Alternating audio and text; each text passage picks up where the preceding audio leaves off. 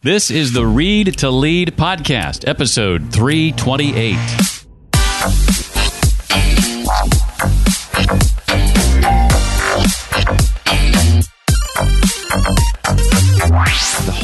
Point of communication is to create shared understanding. And the reason that's so important is because shared understanding becomes the platform on which we take all future action.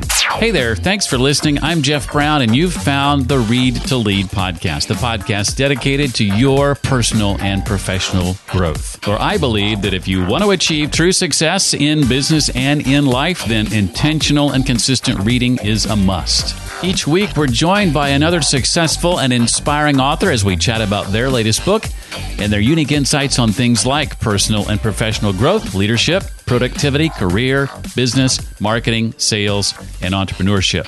Today, we're being joined by Alain Hunkins, author of the book Cracking the Leadership Code Three Secrets to Building Strong Leaders. I'll be asking him to share about the bad leadership examples from generations past, still plaguing many teams. Why leading with empathy is at the top of the list of skills leaders need to be successful what he's learned about how to best motivate others, and much more. Well, in the coming weeks, I have the distinct privilege of speaking at events as close as Nashville, where I currently live, and as far away as Australia, all without leaving the microphone I'm sitting behind right now. Yeah, it's a bit of a different world we live in today, and a lot of events, in person events, have gone virtual. If I can help you with your virtual or eventual in person event, I'd love to hear from you. I've spent the last seven or so months working on a signature talk designed to help event attendees realize their biggest dreams and highest priorities. And a lot of what I present in that talk is a culmination of the 327 interviews I've conducted over the last seven years. What are some of the things that all of these successful people have in common? Well, I've discovered that nearly all of them do these five things. And I share those things in that signature talk. If I can help your event attendees realize their biggest dreams and highest priorities, or you have another topic in mind you think I might be a good fit for, you can reach out to me directly, jeff at readtoleadpodcast.com. Well, his name is Alain Hunkins. I think I'm saying that right, but he will correct me if I'm wrong. He's a sought after speaker, consultant, trainer, coach. Over his 20 year career, he's led over 2,000 groups in 25 countries. Some of his clients include some companies you've probably heard of, places like Walmart and Pfizer and GE and State Farm, IBM, General Motors, Microsoft, others. Uh, he's designed and facilitated seminars on numerous leadership topics, including uh, team building, conflict management, communication, peak performance, innovation, engagement, and change. And I know one of the questions I want to ask him is how has all that been disrupted in light of uh, what our world's going through right now? We'll get to that in a moment. His new book I loved and is called Cracking the Leadership Code Three Secrets to Building Strong Leaders. Alain, uh, how am I doing on the name? you are doing so excellent. Your high school French is paying off big time today, Jeff. So thank you. And thanks so much for having me today. I'm really happy to be here. Well, my pleasure. It only took 35 years for my high school French to pay off. well, let me start by asking a question I don't often ask, but I wanted to ask you what, what was your ultimate goal in writing the book? It is, is it essentially maybe to take what you've been sharing in these seminars and workshops these last several years and bringing that to a larger audience? Is it that and other things? Or what would you say is the answer to that question? Yeah, it's a great question. Yeah, in a lot of ways, the goal of the book was to take the experiences that I've had working with thousands of leaders over the years, distill them down. Mm because I've seen these patterns of behavior that would keep showing up, and patterns of you know great leaders have patterns in common, and so do mediocre ones.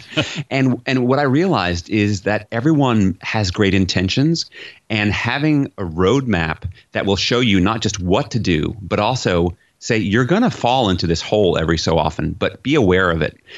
For me, the goal of writing the book was to try to reach and help more people to accelerate their learning curve and to become better leaders. When I look at my career, the last uh, 30 plus uh, years, I can draw this sort of line of demarcation between the good and the bad years. And, and, and the, the first 15 or so were the bad years in the sense that I, my leadership style was based upon, I think, years and years of leadership styles handed down to me. And I, am not even sure I recognized that uh, until much much later. And, and you point this out in, in the book uh, very early on, and this assertion that bad habits uh, of previous generations have, have, have, been passed down to us.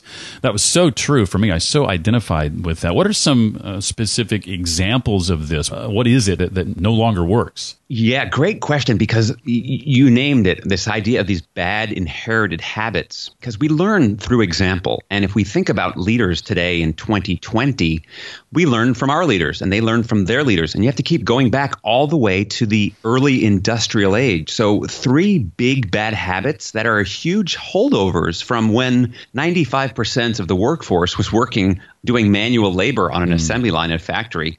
One is there is a huge bias for leaders to value efficiency over effectiveness. Mm. Um, we, you know, always thinking about how can I do this the best way, and we tend to factor out the humans. I'll give you a simple example. I'm sure that anyone can relate to. How many of us schedule meetings back to back to back to back? like eight o'clock goes to nine o'clock, and on paper it all works fine, but you know the hmm. map is not the territory. And so recognizing that you know, and just this need to kind of move through things. Another quick example on that one is, you know, I've worked with teams to help them craft their mission or vision statement. And I remember talking to a senior executive at a Fortune 100 company, and he literally said to me, "Oh, you want to spend a day on this? Can't we just bang this puppy out in an hour?" like, oh, we're going to bang out the puppy of the mission of again, it's this sense that leadership wisdom is knowing when to go fast and when to go slow, and mm-hmm. a lot of leaders still are stuck in this bad habit of valuing efficiency over effectiveness. Another big habit is the tendency to do a lot of telling versus asking. We mm. think, oh, I'm the leader. It's my job to tell you what to do. And uh, if you have questions, of course, I won't ask you and I won't create a dialogue. It's just, it's much more push than pull when it comes to information.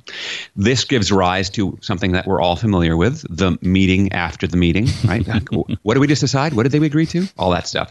So that's another example. And then I think another huge one is we always focus on the numbers first. Mm. It's as if we worship at the altar of numbers. And we don't recognize that the numbers performance metrics are only a lagging indicator of the behavior of the people who are doing things that create those numbers. And so oftentimes conversations about people and behavior and culture gets short shrift. So that's another big bad habit that you see day in and day out in so many organizations and with so many leaders. Mm and I identify with that so much. I remember a very specific situation in my leadership journey where I lost an employee. I hired a friend, and I actually lost a friendship in the process. I can uh, say that that friendship has since been repaired. Lesson: Don't hire your friends. Uh, but uh, I lost that employee and then friend for some years because I insisted that uh, you know you do just what I tell you to do, and you do it the way I tell you to do it. That was my leadership style. You know, you don't put your own stamp on things. And she came to me and she was like you know, you, you don't care about the, the outcome. You, you care more about the process. Isn't the main thing the product I put out at the end of the day? Does it matter how I, how I get there? And I just had not, I didn't understand that. I, I hadn't wrapped my head around that. And I viewed leadership as I have all the answers. I just need you to do what I need you to do. Yeah, you've named it exactly that. Mm. It's it's that it's that old command and control style. You know, this comes from someone named Frederick Winslow Taylor, who is considered the father of the field of management. And Taylor literally said, "The ideal workman." This again, this isn't the factory, but I'll quote this because I could not make this up. He said, "the the ideal workman." Would be so stupid, I'm quoting now, so stupid that he more nearly resembled in his mental makeup the ox than any other type, mm. end quote. So that's that whole sense of just shut up and do what I say. Mm. And so for so many years, I didn't realize that. I just thought this was the way you led. I, I wasn't even aware that this was handed down to me. I just when I realized what I was doing was not the way it should be done. I thought it was. I thought there was something wrong with me. I mean, in, in, one sense, there there was, but I thought, you know, the, the reason I led this way was uh, innate, but it but it actually had been taught. Does that make sense? Completely, completely. And this is what happens. We have these unconscious mindsets, these unconscious beliefs. And because we don't know any different, it's like fish don't realize they're swimming in the fishbowl. they just, it's just all they know. Mm. And I have a mentor who always told me, you can't change what you don't notice. So the first step in the change to becoming a better leader is the awareness of what lessons have I inherited? and are they serving me or are they getting in my way? Mm. Well, Alain uh, divides the book into uh, four uh, parts. The first part is is all about context, and he shares some of the history that we've been talking about here. Uh, and then the other parts are the the core uh, components of being a leader: connection, communication, and collaboration. And I'd, I'd, love to dig into each of these a little more more deeply. So, so the basis of of connection, you say, is is empathy. Why is empathy at the top of the list of skills that, that leaders need to be successful? Well, Jeff, if you think about what is leadership at its core, it's not a job title, it's not a position. At its core, leadership is a relationship between two human beings. And we all know that the basis of relationship is trust. Hmm. And how do you build trust? It's through empathy. So, empathy builds trust. Empathy offers insights. Empathy creates opportunities for people to be innovative. And so, and I define empathy as showing people that you understand them and care how they feel. As much as we like to think we're these logical, rational beings, at our core, what moves us to act, what drives behavior, what advertisers know all too well, is emotion. And so basically, creating a strong emotional connection where people feel that you care about them then they will care about you. And why that is so important today is because we don't all work on the factory assembly line. We work in this knowledge work age where everyone is being asked to solve problems creatively. And unless you tap into that feeling of engagement and discretionary effort, and people feel that they are cared about, they can't and won't give their best effort. Well, I'm sure you have a lot of people in your experience push back on empathy and probably use words like uh, that's too touchy feely and, and things of that nature. Uh, what are maybe some of the biggest challenges that leaders tend to face when leading with empathy? Is it that kind of mindset? Is it other things? Is it a combination? There's a number of things, yeah, because we all get the fact that you know, um, it does sound very touchy feely. Oh, show people you care. And the fun, the funny thing is, we're all able to show empathy. Right. The, the challenge is we don't do it with everyone. So we tend to do it with our close friends and our family, our loved ones. Mm. But suddenly, with our employees, that might be outside of some people's empathic circle of concern.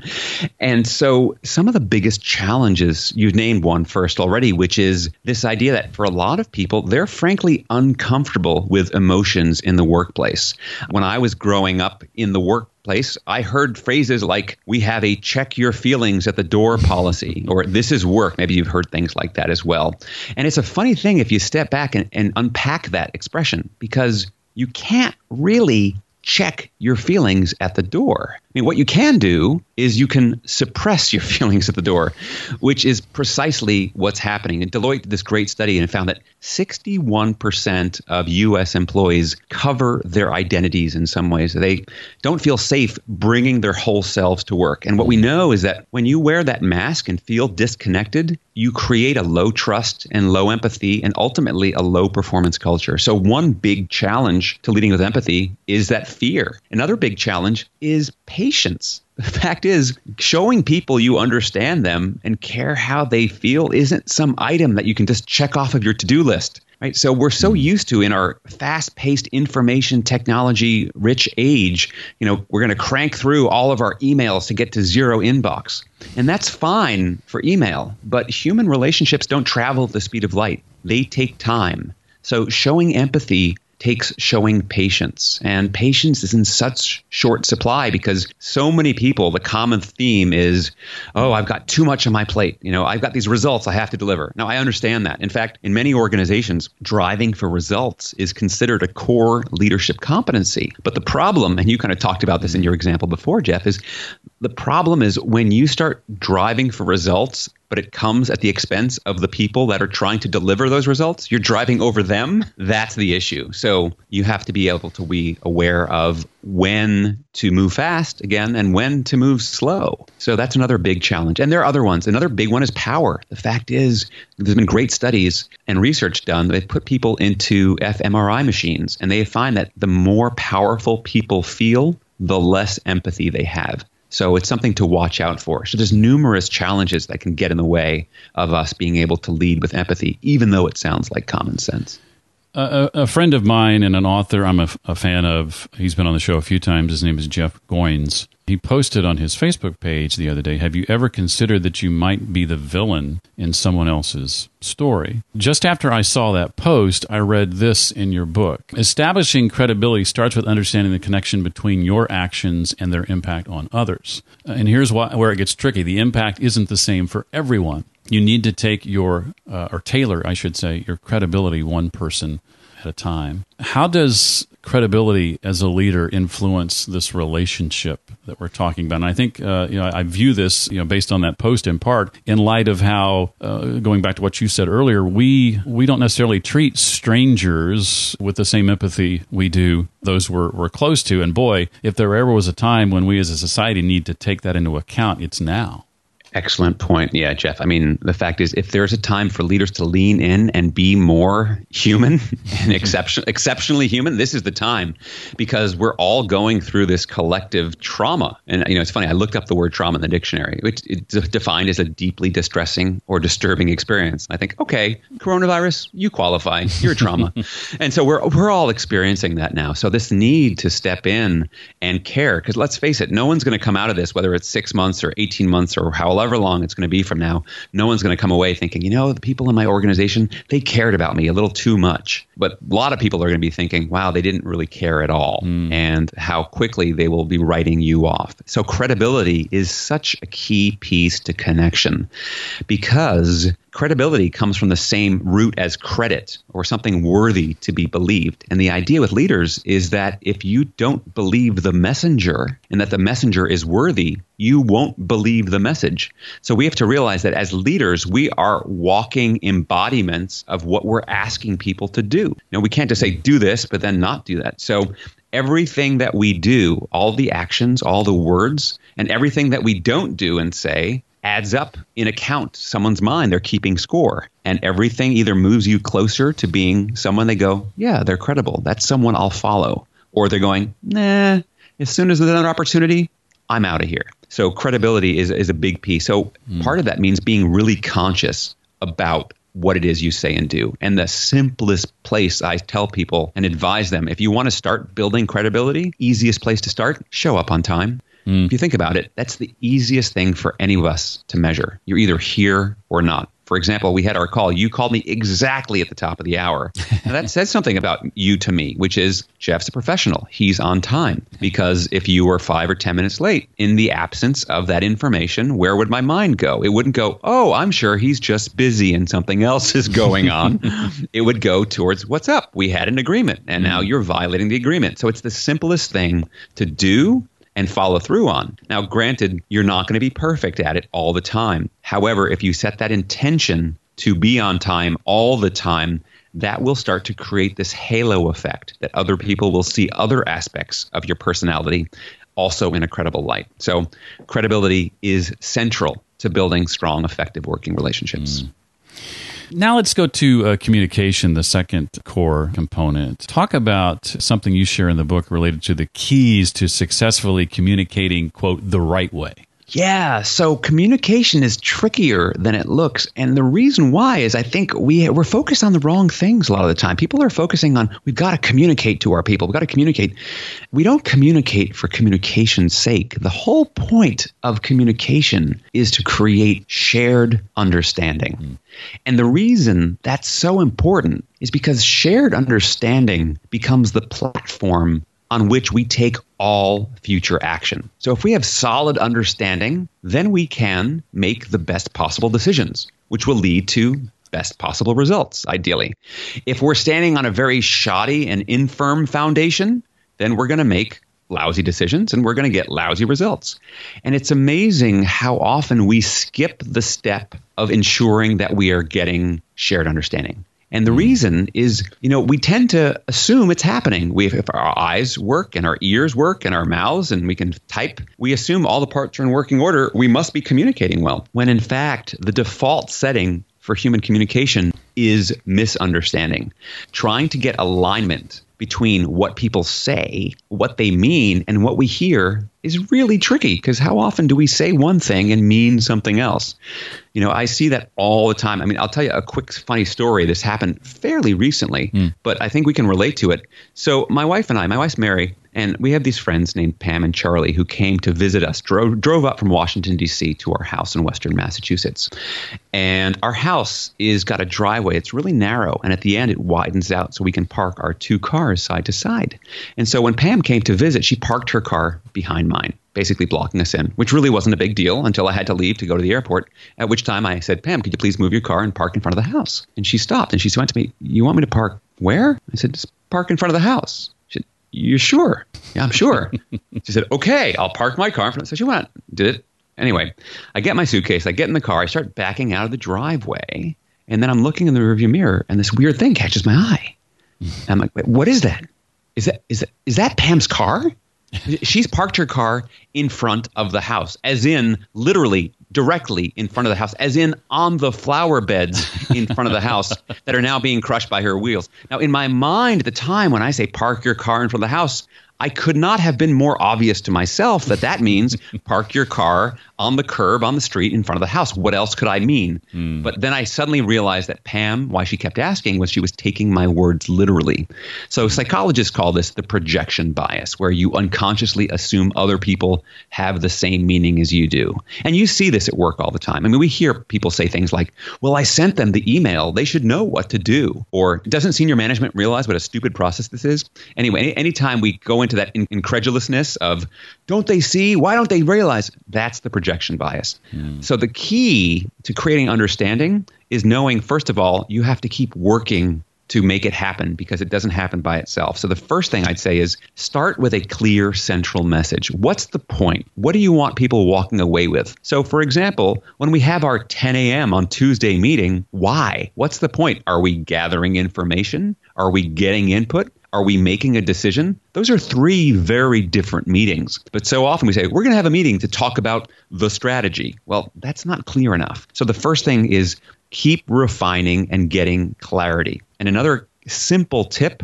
I call it mm. asking for a receipt, which is before you leave uh, any meeting, stop, take five or 10 minutes, and recap everything that you said is coming out of here, who's doing what, and by when, and what's that going to look like. And yes, say it out loud to make sure we're on the same page. Because again, if we don't do that, what ends up happening is we all go out to the water cooler, and I'll come over to you, Jeff. So what do we decide we're going to do in there? Who's doing what? Mm. So just take that time. You know, people are good at many things, but reading minds is not one of them. So, another key that's connected to this one is make your implicit assumptions explicit. So, those hmm. are some key tools and keys to help you to communicate in the right way.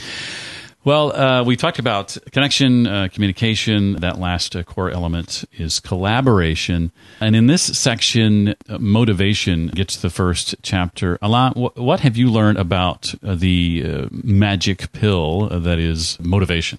Yeah. So, so yes, motivation and the magic pill. What I found is very there is no magic pill to motivating.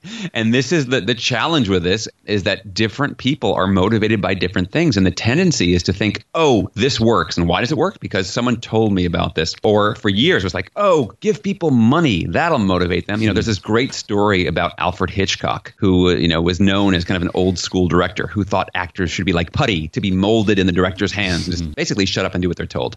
So he was working on this movie called Torn Curtain with Paul Newman. And Newman had some questions about his character. He's this method actor, so he wants to get into detail. And you know, Hitchcock didn't want to have anything to do with this conversation. He's like, he said, "Look, everything you need to know is in the script." But Newman was at this point, he's already a bona fide Hollywood star. He comes back and says, "No, I need to know what's my character's motivation." And Hitchcock famously turns to Newman and says, "Your motivation, Mister Newman."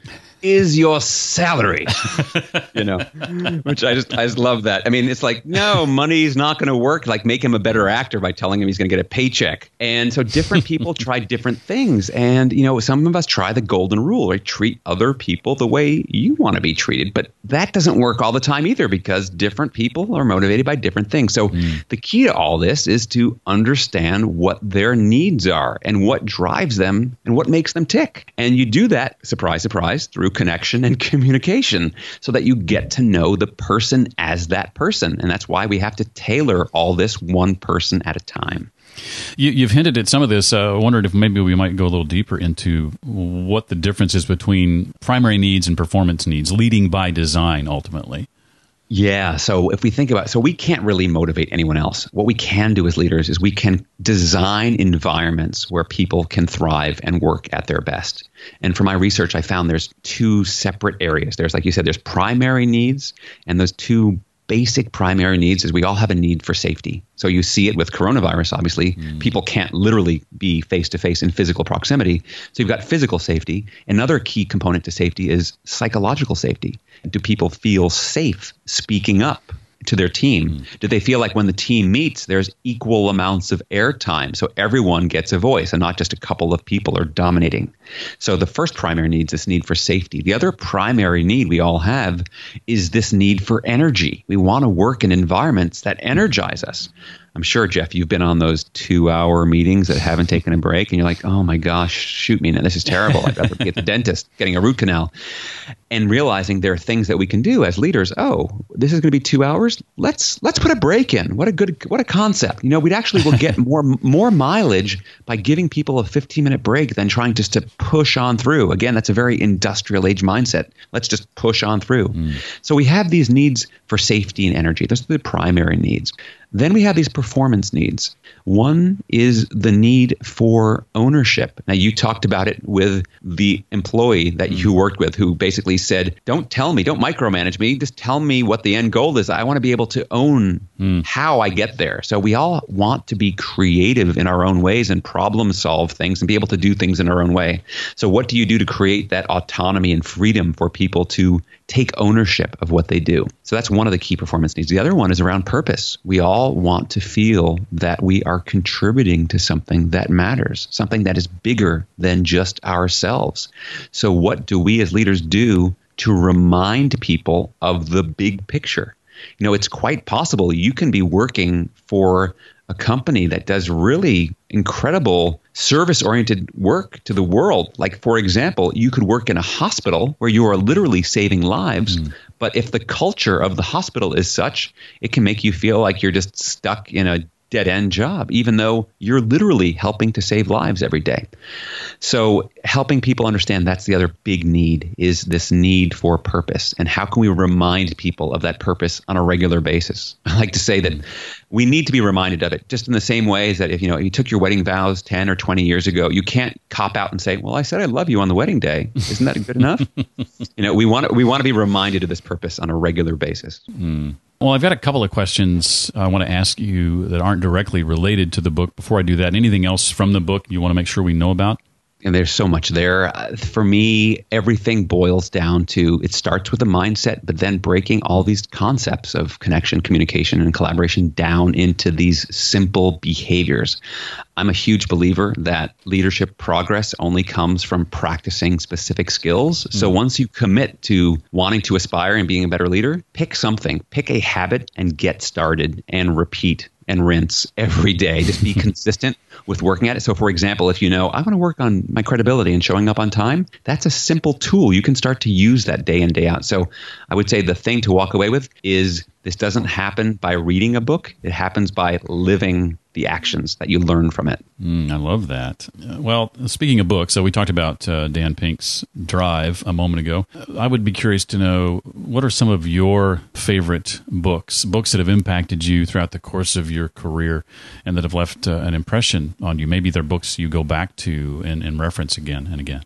Yeah, there are a couple of books that I find keep getting dusted off the bookshelf. They're classics, and for good reason. They've inspired my thinking, they've mm. inspired my writing. One, you'll know it quite well. It's Stephen Covey's Seven Habits of Highly Effective People. Mm-hmm. Not only do I find that I come back to it, but those principles are so part of the common lingua franca of everyone these days. You know, talking about things like seek first to understand, then be understood, or put first things first. I mean, these are such fundamental principles that he codified in such a powerful way. So I go back to that book consistently, and those principles I use all the time. Another book that I come back to a lot is uh, Jim Kouzes and Barry Posner's The Leadership Challenge. Um, what I love, I say that Kouzes and Posner democratized leadership. And what I mean by that is, I think there used to be this great man ideal of leader, and then they used the word man, by the way, because that's that's dating when it was this idea of you know. So the leaders that I grew up thinking, who are your leaders that you admire? You know, I'd come up with names like Mahatma Gandhi and Martin Luther King, and like okay, but what Kouzes and Posner do is they actually show that leadership is a state of being that anyone and everyone can do, and they mm. look at ordinary, everyday people who start to do extraordinary things by applying principles. And when I read that, kind of my head exploded. I went, "Oh, these are this. There's a roadmap. I can start to follow these things." And I think that book is now in its sixth or seventh edition at this point. It's got such powerful fundamentals. So I, I go back to them, and both uh, Jim Kouzes and Barry Posner, they're kind of heroes of mine because mm-hmm. I think they've taken these ideas and they've made them so accessible to everyone. I was talking with John Jantsch, wrote a book called Duct Tape Marketing, and uh, more recently, The Self Reliant Entrepreneur, which is like a, a 366 meditations or devotional kind of day by day kind of thing. And I was asking him when it comes to reading and um, things you're reading to learn and develop, how do you make sure that you take what you've learned and are going to actually apply it and do something with it or remember the things you want to remember.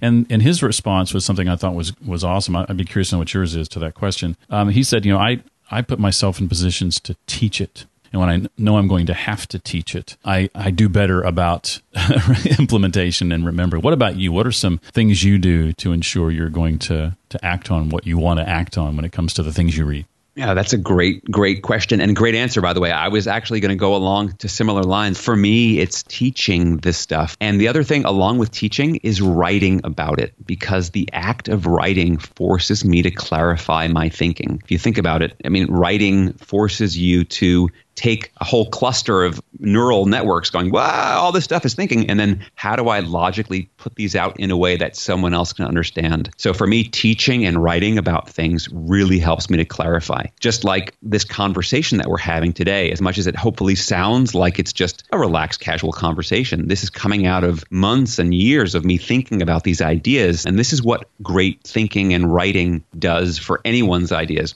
I always coach, you know, aspiring writers like, oh, I want to write a book book. Where do I start? Don't worry about a book. Start with a blog, you know, and mm. if only you and your mom read it, that's fine yeah. because just the act of writing is going to make you a better thinker. So I'm a huge fan of the writing process to clarify your thinking and then also to retain knowledge and information. Well, with so much of your work being lived out through in person workshops and public talks, obviously that's been impacted. And I'm, I'm, I'm sure you're making adjustments to move some things online. And uh, I've heard from some people who say they're having even better results. Uh, BJ Fogg, a, a couple weeks ago, said that he's found that something he's teaching online is going even better than when they did it in person. Um, how have you been impacted? How are you adjusting? And, and then finally, what's ahead for you in, in the rest of 2020? How, how are you going to deal with what's happening going forward? Yeah, it's interesting, interesting times, right? So the word of the year seems to be pivot, right?